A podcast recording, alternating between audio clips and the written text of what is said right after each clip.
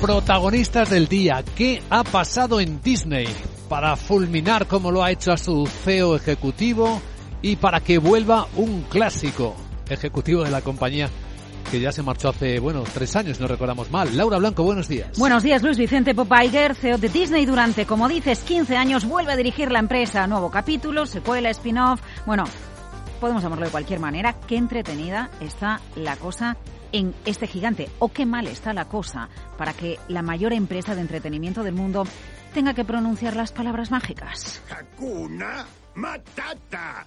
No te angusties. Hakuna Matata. Una forma de ser. Hakuna Matata.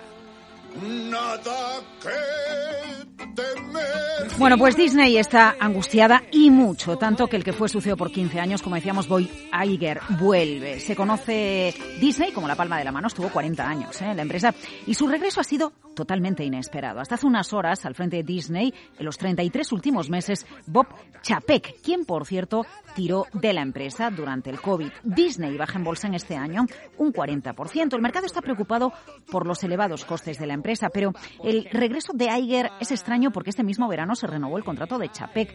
Iger va a volver por dos años y lo que se espera de él es que ayude a encontrar un sucesor, un sucesor adecuado, o al menos eso se dice, para dirigir la compañía cuando finalice, y esta vez se espera que sí, su mandato.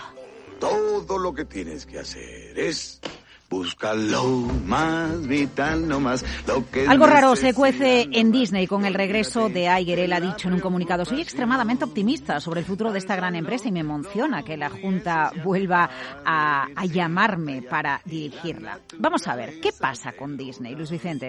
En los últimos días, hace poquitas semanas, publicó resultados trimestrales y fueron peores de lo esperado. Nos encontramos con una realidad. Por ejemplo, los parques temáticos de Disney, muy tocados durante el COVID porque estaban cerrados, ahora abiertos y aquí está una de las claves. Están financiando buena parte de los elevados costes de la retransmisión del vídeo. División de streaming, la que incluye Disney Plus. Bueno, pues todavía no es rentable. Decía Chapek, el CEO saliente, que bueno, para el año 2024, septiembre de 2024, podría ser rentable siempre y cuando la crisis económica, porque estamos a las puertas de una recesión, no tumbase bueno, pues la expectativa de crecimiento de esta división. Y en medio de los tembleques de la división de streaming, hay los fondos activistas.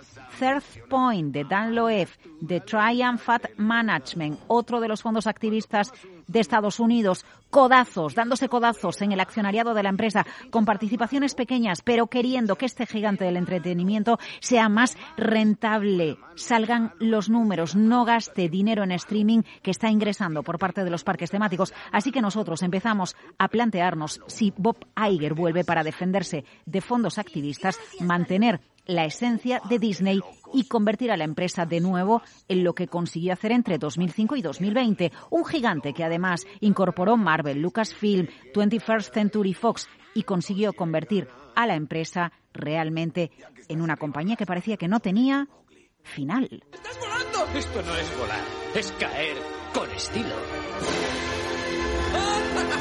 ¡Hasta el infinito y más allá! Que si cae Disney, que al menos lo haga con estilo. Y a eso viene Iger, a defenderse de los fondos activistas, a ver cómo reconduce el negocio del streaming. Y bueno, pues sí, cae un 40% en bolsa lo que llevamos de año. A ningún accionista esto le hace gracia. La historia empresarial del día. Hakuna Matata.